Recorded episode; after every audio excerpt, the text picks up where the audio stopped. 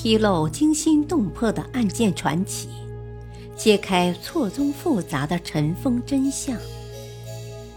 欢迎收听《古今悬案、疑案、奇案》，编著李晓东，播讲汉月。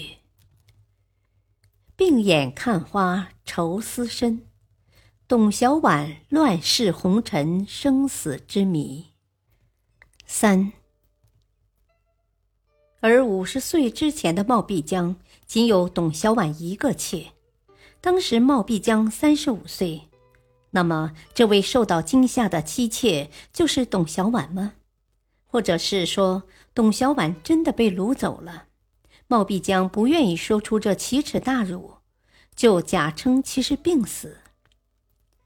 事隔三十一年后，清康熙二十一年，年逾古稀的冒必江在达和曹秋月先生相遇海陵玉馆别后寄赠十首元韵中写道：至今望秦海，鬼妾不曾归。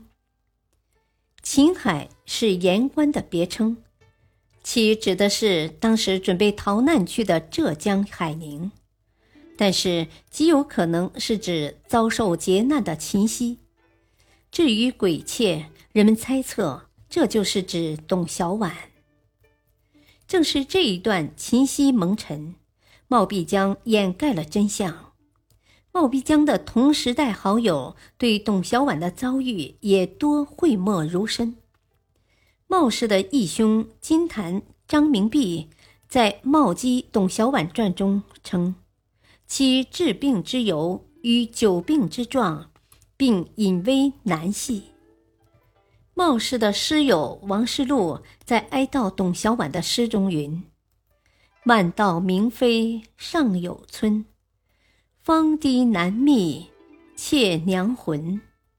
凄凉何许伤心路，杨柳春风白下门。这首诗分明是借昭君出塞的典故来影射小宛被外族所掳一事。天津扎威人在《联播诗话》中说，董小宛的墓在影梅庵侧。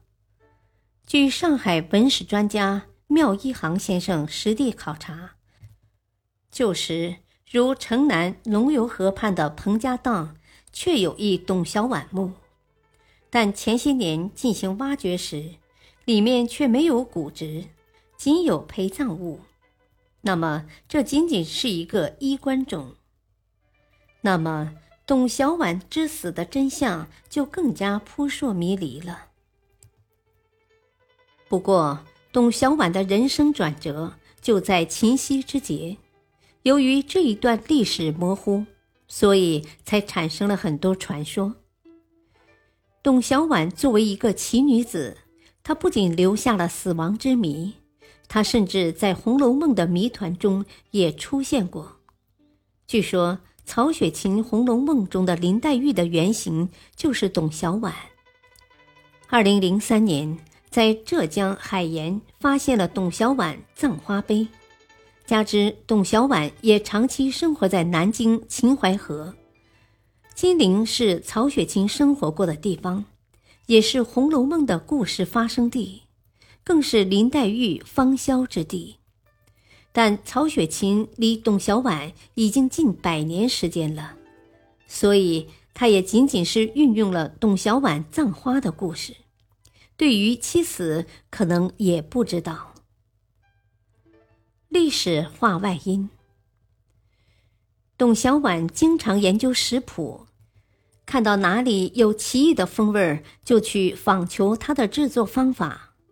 现在人们常吃的虎皮肉及走油肉就是他的发明，因此他还有一个鲜为人知的名字叫董肉，和东坡肉相映成趣。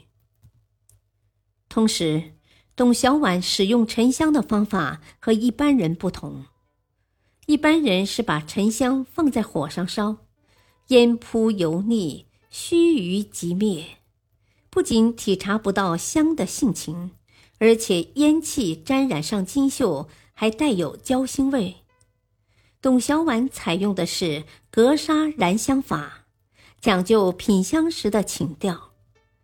寒夜小事，欲为四垂，点燃两三支红烛，在几只宣德炉内燃沉香，静参鼻观，就好像进入了沁珠众香深处。